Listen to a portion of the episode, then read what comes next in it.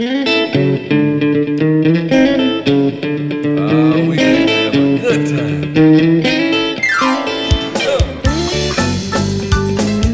podcast is presented to you by Passion Church, the DeSoto County campus, the fun church in Horn Lake, Mississippi.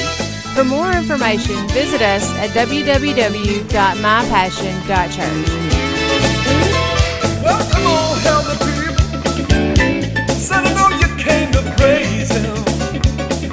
Well, I want you to give a big round of applause to our guest speaker tonight, the fantabulous Mr. Nicholas Mitchell.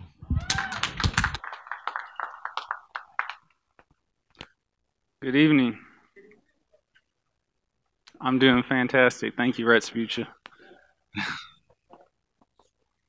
man. I love being here on the next level Wednesday. That's kind of what I'm talking about tonight is getting to that next level with the Lord in our own lives. Where we start out and we're just babes in Christ and we crave that that spiritual milk because it's all that our stomachs can handle at the time. But you know, God doesn't want us to stay babies forever.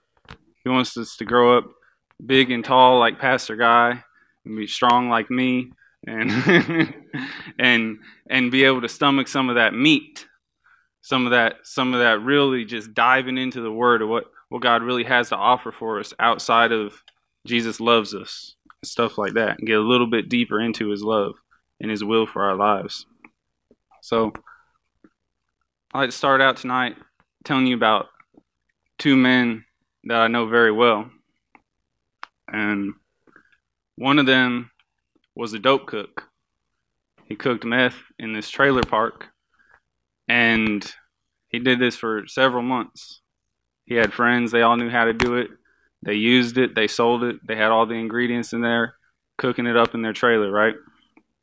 And I don't know if any of y'all, I hope you haven't ever had the misfortune to come into contact with meth, but if you have, anything could spook you. If somebody just bump into the wall, makes a little noise, your friend coughs or something, you all of a sudden you think the cops are at the door. You get totally spooked out, right? So this happened. Somebody dropped something, made a little noise. So the guys in the trailer, they thought the cops were coming. So they jumped in their pickup truck and started driving down the road like maniacs. Now, I don't think there was any cops chasing them, but the way they were driving, trying to get away, there probably did turn out to be some cops chasing them. They were going down this back country road where all you can see is trees on both sides of you, and they're going probably 80 and it's a 45. 90 degree turn comes up. They whip the wheel to the right, and the truck flips, does three barrel rolls in the air, lands upside down in the ditch. One of them yells to the other one, It's go time. It's time to go. They unbuckle. They both run their separate ways in the woods. And as they're climbing into the trees, getting past that tree line, they see police officers pulling up. There really was cops following them because of the way they were driving. Nobody knew what they were doing in their trailer, but driving like maniacs, being scared high out of their mind, and cops see them. So this goes on. They keep getting spooked like this. They continue using. They continue selling, and they don't sleep for weeks. And that's half of it. I want to take a little side note right now. Rest is very important. Resting in God is very important. Half of the high that you get from crystal meth is just staying awake all the time. If y'all ever stayed up for a few days in a row, you just notice how your your mind is just a little bit weird. You have to sleep. You have to rest. You have to recharge your batteries. Just staying awake will mess with your mind and make you start seeing and hearing things. So that night, those men slept in the ditch in those woods as they were running away. But like I said, they continued to cook the dope, they continued to use. So they flee the state, they go to a different state. And in this state, one of them had a warrant out for his arrest. And y'all know a paddy wagon when the feds come in and they, they got 10 guys with assault rifles loaded up and they're chasing them down. And they start chasing them through the woods. And one of these men dropped to his knees. He takes his paraphernalia that he'd been smoking with out of his pockets, takes his pocket knife out because he doesn't have a weapon on him when the cops finally get to him. And he drops to his knees. He starts praying. He says, God, if you can keep me out of jail, I'll stop using drugs. I'll stop selling drugs. So Lucky for him, he's the one that didn't have the warrant on his life. Uh, the police officers are signaling to each other in the woods.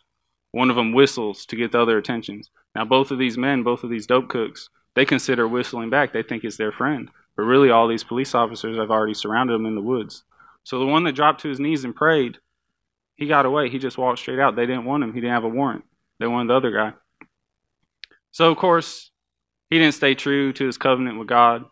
He said he promised he would stop using, he wouldn't do it again. But he did. He kept using for years and years. He kept selling. He went back into his old habits until he finally hit rock bottom and decided to sober up. Now, let me tell you about another man I know. This man, you know, he made mistakes. He had a past. He might have used drugs, but he sobered up. He started going to church. He got filled with the Holy Ghost. He allowed God to make a difference in his life. He didn't just incorporate Jesus into his life, he fully surrendered and completely gave over every part of his life to the Lord and started following him and started living for him. This man, he loves helping people so much. He'd be walking in the automotive entrance at Walmart and see somebody coming out of the supermarket grocery store entrance and sprint clear across the parking lot to go help them unload something out of their basket. That's how much he cares for people. People at his job just know that he's a nice man, he's a wise man, he's not gonna he's not gonna lie to them. He's not gonna go behind their back and backstab them. He's gonna do what he says you're gonna do. You can count on him if you ask him to cover for you or get some work done, he's gonna do it. Now let me ask you something. Which one of these two men does God love? Amen. That's it. He loves them both. Let's turn to Romans chapter 5. God loves us both. See, when you're a parent, if you got a child that's living for the Lord with their full heart, and you got another child that's maybe not doing that so much right now, you don't stop loving that child that's screwing up. You don't stop loving them. That's still your creation, that's still your child. But there's some things that that child's missing out on such as the blessings that come with following the Lord. And we're going to look at some of those tonight. In Romans 5 8 says, But God showed his great love for us by sending Christ to die for us while we were still sinners. God loved us while we were still sinners. I love that. We're going to flip over to Romans chapter 1, starting in verse 16. For I am not ashamed of this good news about Christ it is the power of God at work, saving everyone who believes, the Jew first and also the Gentile. This good news tells us how God makes us right in His sight. This is accomplished from start to finish by faith. As the scriptures say, it is through faith that a righteous person has life. So, a righteous person is somebody that lives right, lives correctly, right? It says it is through faith that a righteous person has life. It doesn't say it's through faith that everybody has life. That's a lot of the stuff I want to look at tonight. We can't just say, oh, everybody's saved. I came down to the altar, I prayed a prayer, I said, I want Jesus now. I want Jesus to save me and take me to heaven because I know I'm going to do all this bad stuff I've been doing, I'm going to keep doing it, but I want him to take me to heaven. It says that through faith, the righteous person has life. It doesn't say everybody. Look at verse 18. But God shows his anger from heaven against all sinful, wicked people who suppress the truth by their wickedness. They know the truth about God because He has made it obvious to them. So you tell me that God can be angry against somebody that already knows about Him.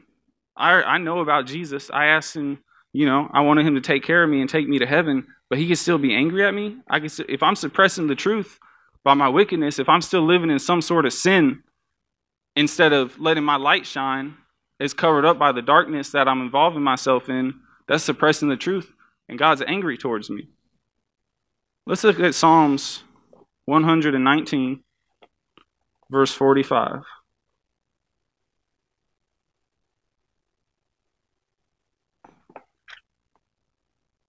Right in the middle.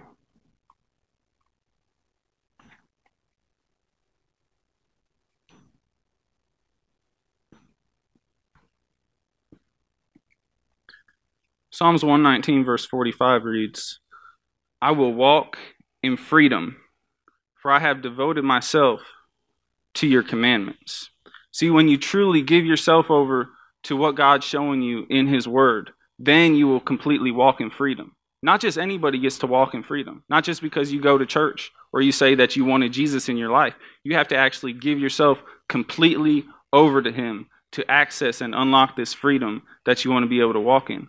And go to the next book, Proverbs, verse 10, or chapter 10, verse 29 says, The way of the Lord is a stronghold to those with integrity, but it destroys the wicked. See, it doesn't even say that the way of the Lord is a stronghold for everyone. It doesn't say that the way of the Lord is going to help everyone and protect everyone. It says it's a stronghold to those with integrity, to people living the right way. But it destroys the wicked. We're going to go back to Romans in chapter 2, beginning in verse 4. Thank you, Lord. It says, Don't you see how wonderfully kind, tolerant, and patient God is with you? Does this mean nothing to you? Can't you see that His kindness is intended to turn you from sin? Because God's full of grace, He's going to keep showering you with grace and mercy and forgiveness, right? But why is He being so nice so I can just keep sinning? I mean, He's being nice. He hasn't He hasn't punished me terribly bad for it yet, just little things, so I can keep living the way I want to live. He's blessing the stuff I'm doing, right? No, that's not right at all. He's doing it to turn you from that. He's showing you that even when you're not acting right, He's still going to love you. He's still going to be kind towards you to make you want to stop doing it. In verse 5, but because you are stubborn and refuse to turn from your sin, you are storing up terrible punishment for yourself. For a day of anger is coming when God's righteous judgment will be revealed. God's going to judge me? Verse 6 He will judge everyone according to what they have done. But I prayed the prayer. I walked down when Pastor called for the altar call. I said, I want Jesus in my life. So I get to go to heaven, right? I'm good. I can do whatever I want. It says you're going to be judged according to what you've done. You're going to be judged for the good you've done. You're going to be judged for the bad you've done. You're going to be judged. Now, you can't work your way into heaven. This is Romans. This is Paul. This is justification through faith. James is the one that's talking about you got to have works with your faith. Paul is the one that's like, just have faith. And Paul is the one talking about judging, being judged. In verse 6, he will judge everyone according to what they have done. Every little small thing. If you've been faithful with that small amount that God's given you, you're going to be rewarded for that. You've been faithful with the large amount God's given you, you're going to be rewarded for that. He doesn't expect you to do something that you can't do or live out on means that He hasn't given you. He's not judging you according to what I do or according to what your neighbor does. He's judging you on a person by person basis. Your standard, your only standard is Jesus Christ. Is no other man or no other woman or what no one else says you're supposed to be doing, or no other morals, is Jesus Christ is the standard of what you're going to be judged by and what He's given you, what He's provided for you. Let's look at chapter 2, verse 9. There will be trouble and calamity for everyone who keeps on doing what is evil, for the Jew first, and also for the Gentile. I mean, I wouldn't say what I'm doing is necessarily evil. Yeah, I still do the stuff I did before I got saved, right? But I mean, all my friends, they all listen to that same kind of music. And, you know, even though it's talking about abusing women and murdering people, I really just like the beats, and my friends listen to it. So it's okay, right? I mean, I wouldn't necessarily say it's evil. I just, you know, I still kind of use a little bit but no one ever knows. No one knows last weekend when I went down to the link. None of the church people, no kids were there. So I wasn't a bad witness, you know. I just drank a little bit. It wasn't a big deal.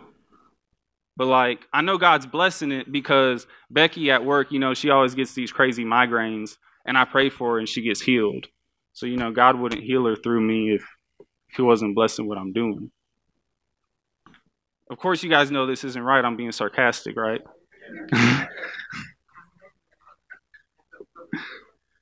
but see, but see, these thoughts really enter our mind. We really try to get confused, and Satan will say this stuff. So if I can make light of it and make it seem so stupidly obvious to us, then the next time that we're presented with something like that, that we can say, Well, I laughed at Nick when he said that, and I knew that clearly he was lying. So the next time I hear that lie, I can remember what Nick said, like, I know that ain't real. Look at verse 13. For merely listening to the law doesn't make us right with God. It is obeying the law that makes us right in His sight. So just listening to what Pastor said about marriage on Sunday, I mean, you know, I held my wife's hand when he said it and I smiled.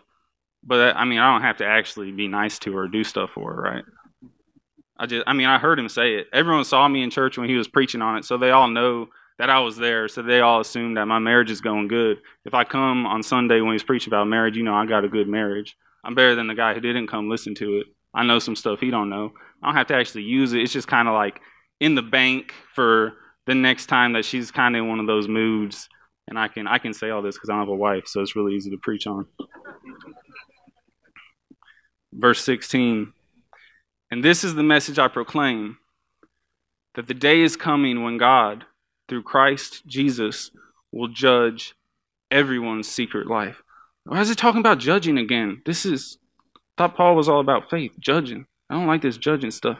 This is the message I proclaim that the day is coming when God through Christ Jesus will judge everyone's secret life. Well, I already told you, you know, nobody knew I was drinking down at the lake. Every time I watch pornography, I lock the door. So, like, it's not hurting anybody, right? It's totally, like, it's fine. I buy my drugs way, way, like, hours away, so nobody knows. No one here knows that I do it. He's going to judge our secret life. Our secret life. Like I'm saying, it's not affecting. I still come preaching the church. You guys don't know what I'm really doing. He's going to judge our secret life. See, we don't answer to man. We're not accountable to man. God's always there. He knows what you're doing. He always knows. He's your accountability partner. He is your accountability partner. He knows what you're doing. Every time you did that, it hurt him and he cried. And he sat there and he saw it the whole time. Every time. Man, this I don't like this judging stuff. Let's go to Matthew. There's Paul's with judging people. I don't know. Matthew chapter six. Or y'all could all quote this. You don't have to turn there. Y'all y'all can trust me. Matthew chapter six, verse thirty-three. You don't need to. It says, "He will give you everything you need." I like that. That's a lot better than the other verses we've been reading. Matthew six thirty-three. He will give you everything you need. Right? That's good. I like that. That's my kind of God. Get, oh, there's something above it though. What's what's that? He'll give you everything you need. Seek the kingdom of God above all else and live righteously. And he will give you every oh, you gotta do something for him to Oh, okay. So so that's why I mm, that's why I couldn't feed my kids. It says I gotta go after God first, do what he wanted me to do, and live the right way, He'll give me what I need. That's why mm, I was wondering why I could my lights got shut off because seek the kingdom of God above all else and live righteously. I thought he was just I thought I was just I prayed the prayer and I said, you know, I want Jesus to be in control. But it says I got to actually do something for him to but well, this ain't helping me out any more than Romans was. Let's go back to Romans. That's not making me feel any better. Romans chapter 3. I got to do something for him to. I got to actually work for it. That's weird. Romans 3, verse 5. Maybe Paul gets better in the next chapter. He won't talk about judging so much. 3 5. But some might say, our sinfulness serves a good purpose for it helps people see how righteous God is. Isn't it unfair then for him to punish us? You know, that's true. Because I I like my friend Tina, right? We hang out by the pool, and just sitting there getting a suntan, all the kids swimming around in the pool and stuff. But see, one of the other kids like jumped on her kid's head when she was in the pool. But you know, I like Tina because she's a good Christian. She always invite me to church. She's cool. We drink on the weekends and stuff. But see, when we were at the pool and that kid jumped on her kid's head, then she started yelling at him and cursing him out. Oh, you little, I'm gonna and tell your and you ain't never gonna be able to. But see, I like that she did that because she showed me that you be a Christian, you can still you still like a normal person, you know. You ain't gotta be perfect. That's what Tina kept telling me. She so she still cursed out that kid. So I went to church with her because I'm like, oh, that's the kind of God I can get on board with, you know. Like she's she's still gonna curse at these kids and stuff, but I like her. I like her. That's kind of like I can still do my own thing and I can still go to heaven and stuff. So that's this is merely a human point of view. Man, I really got to read the whole verse. I messed up in Matthew too. It's merely a human. All right, verse six. Of course not. If God were not entirely fair, how would he be qualified to judge the world? Why is it talking about judging again? God's going to judge the world. Hold on, who is who's Paul writing to in Romans? These must be like some wicked sinners or something. Was it a church in Rome? It was to Christians? Paul was writing to this to Christians? Like an actual church like like like the kind of Christian like I was trying to think of somebody famous I could say, but I don't want to question anyone's faith. I don't want to do something bad like that. But man, he was writing this to Christians. So he's going to judge Christians. That's what you're telling me. All right. You guys said that. I didn't say that. God's going to judge Christians. Verse 7. But someone might still argue how can God condemn me as a sinner if my dishonesty highlights his truthfulness and brings him more glory? And some people even slander us by claiming that we say, the more we sin, the better it is. Those who say such things deserve to be condemned. Well, I'm telling you guys, Tina, after she cursed that kid out of the pool, I went to church with her the next week. Like it was, it was a really good witness. Because to me, if she was being like all holy and stuff, I'm like, I wouldn't want to hang out with her. So I, I mean, I thought it was a good. We're still talking about judging. I'm done with this judging stuff. Let's go First Peter. First, maybe Peter. Peter sounds like a nice guy. You gotta be nicer than this Paul guy Matthew. They're trying to get me to change and do stuff. I don't know what that's about. We go Peter chapter one, verse fourteen.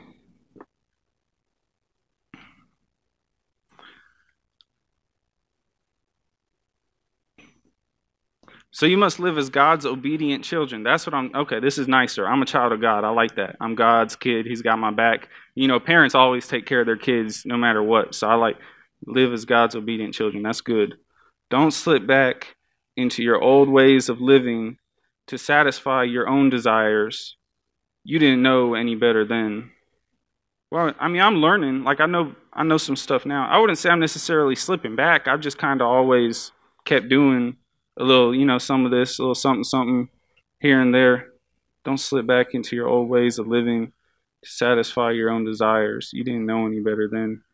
I don't know if I know any better now. Verse 15. But now you must be holy in everything you do, just as God who chose you is holy. For the scriptures say, You must be holy because I am holy. And remember that the Heavenly Father to whom you pray has no favorites. He will judge. There we go, judging again. I, sh- I should have stopped at six. Let's go back to 16. I didn't want to talk about judging again. 16, be holy because I am holy. So God just wants me to be like Him, right? I mean, He does whatever He wants. I can do whatever I want to do, right? Be holy because I'm holy. No, it's saying be apart from wicked and evil and perverse and sinful things. Be apart from the darkness. God is separate from the darkness. He calls us to be separate from the darkness. I mean, I don't really drink anymore. It's just all my friends are there, so I go play pool with them. You know, I go play pool in the bar and stuff. Like, it's cool. I might have one or two beers, but like they're getting smashed. They're getting hammered, you know. But like I'm not I'm not getting drunk. I just it's what we always do. It's what we always do. The Heavenly Father to whom you pray has no favorites. He will judge or reward you according to what you do. So you must live in reverent fear of Him during your time here as temporary residence. There it says again, he's going to reward us or judge us according to what we do. So every good thing I'm going to get rewarded for, every bad thing I'm going to get punished for. But I'm still going, he still loves me, right? I'm still going to heaven.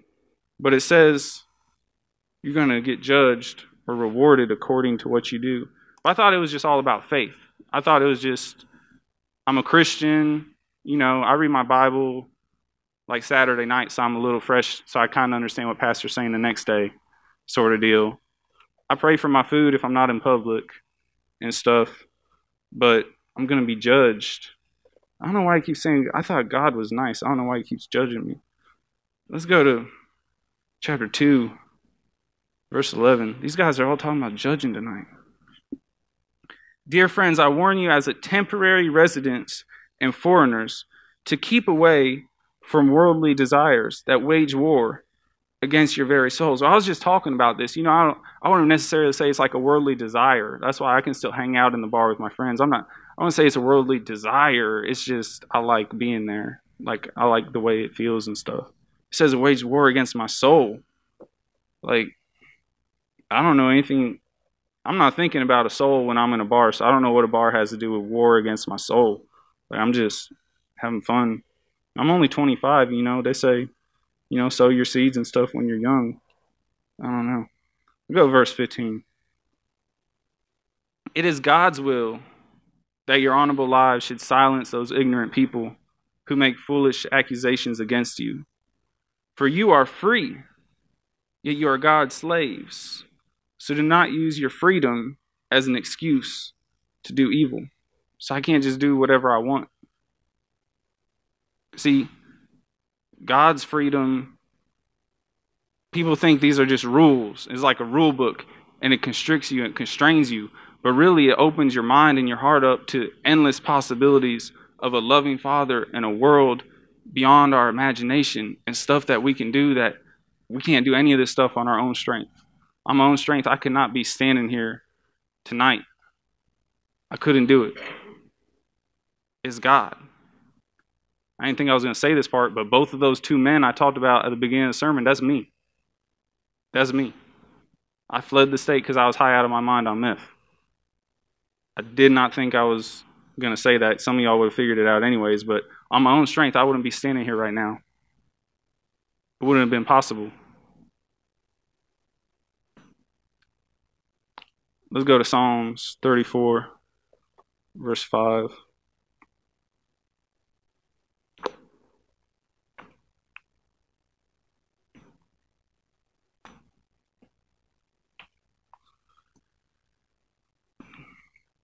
So, what we're looking at now is something called a covenantal blessing or a covenantal curse. It's like when you make a covenant with somebody, if I say, I'm to give you $5 and you're to give me a cheeseburger, right?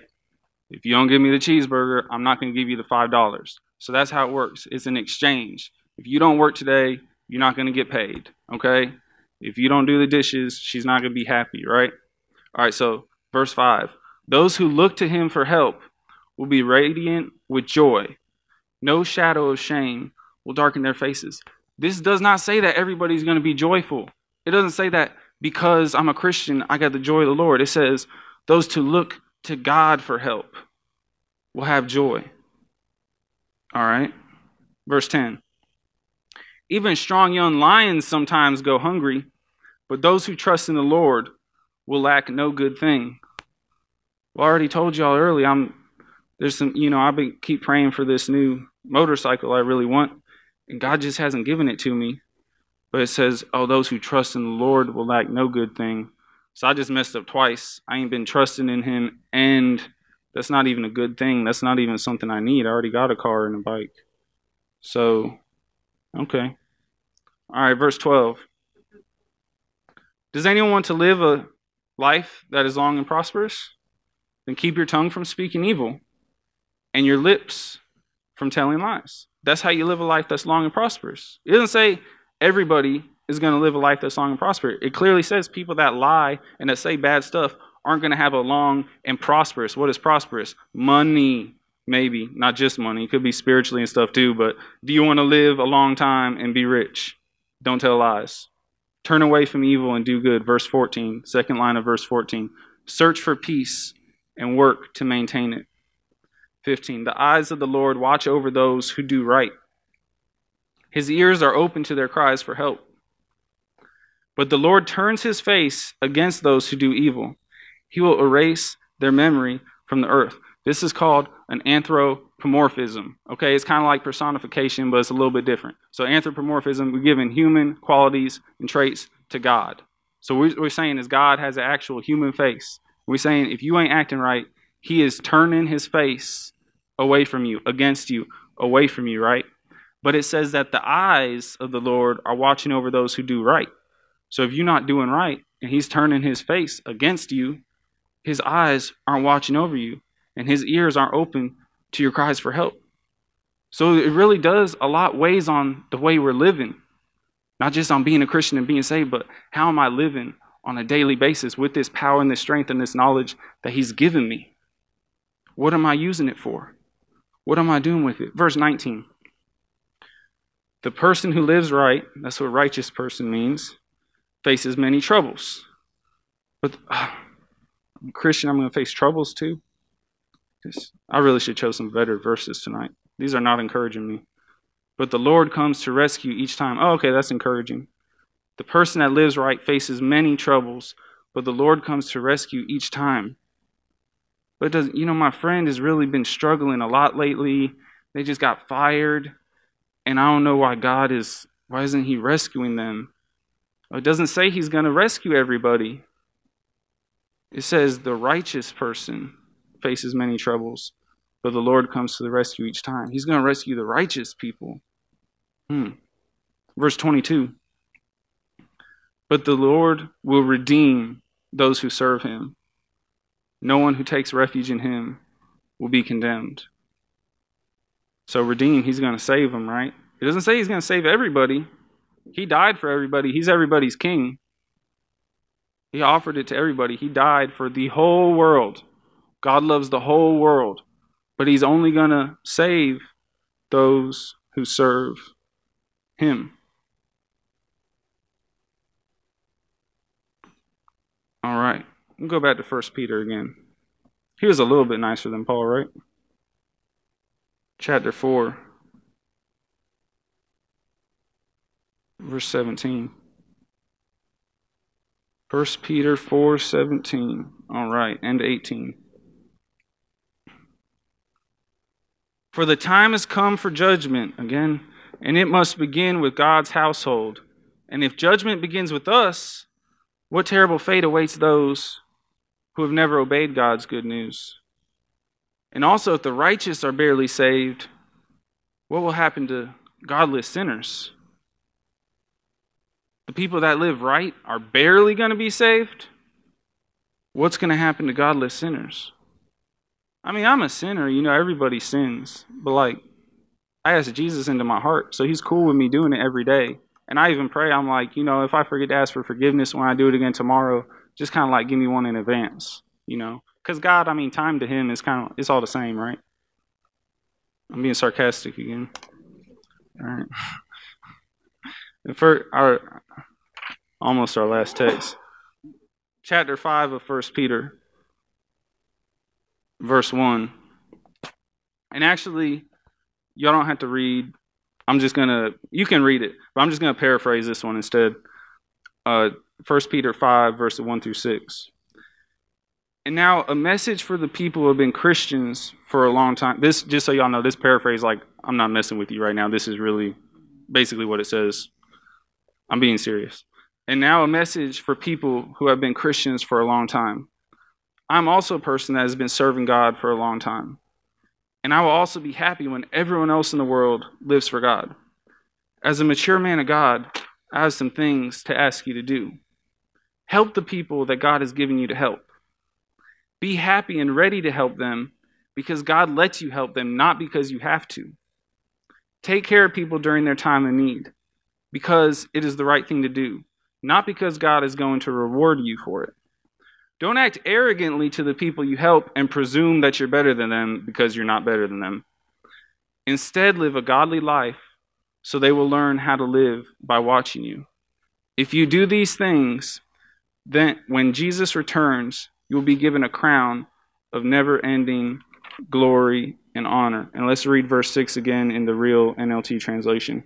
So humble yourself under the mighty power of God, and at the right time, he will lift you up in honor. See, that's not right. Oh, verse 4, I'm sorry. 5 4. I can't read the old this translation that I made up myself. And when the great shepherd, chapter 5, verse 4, appears, you will receive a crown of never ending glory and honor. See, what this is saying is, yeah, it's talking about pastors, it's talking about people shepherding them, their flock too, but it applies to all of us who aren't pastors, right? If you're doing what you're supposed to be doing, if you're staying on your job and being faithful in your work, at the right time, you're going to reap the reward if you don't grow tired of doing the right thing. It says you're actually going to get a crown of never ending glory and honor. But it doesn't say everybody's going to get this. See, some people are going to go to heaven, they're not going to get crowns. Some people are just going to barely get in. What that last thing we read said, it said that if the if the righteous people barely make it in, what's going to happen to the wicked sinners? Some people is going to be like the flame bite, the flame biting at their heels, right? On their way up to heaven and they ain't going to hardly have nothing up there.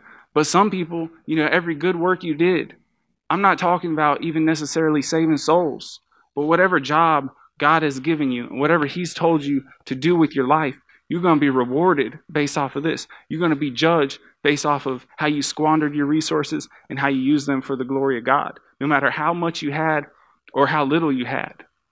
Even if God just gave you a couple dollars, He expects you to use those couple dollars wisely.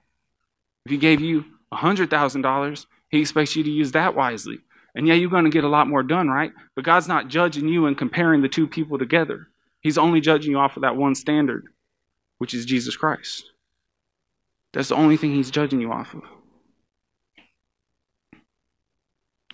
See, for God so loved the world, he loves us all, right? Everything I said tonight, all them all the backhanded remarks and antagonistic jokes that I made tonight. God loves every single one of those people. He loves us all the same, even if you're not walking in God's will, which all of you are. You're at church here tonight. I would, I would wager that you're all in God's will right now. You are attempting. Maybe you weren't this morning or last night, but most of you were. But you are here right now. You're in God's will. You're trying. You are trying.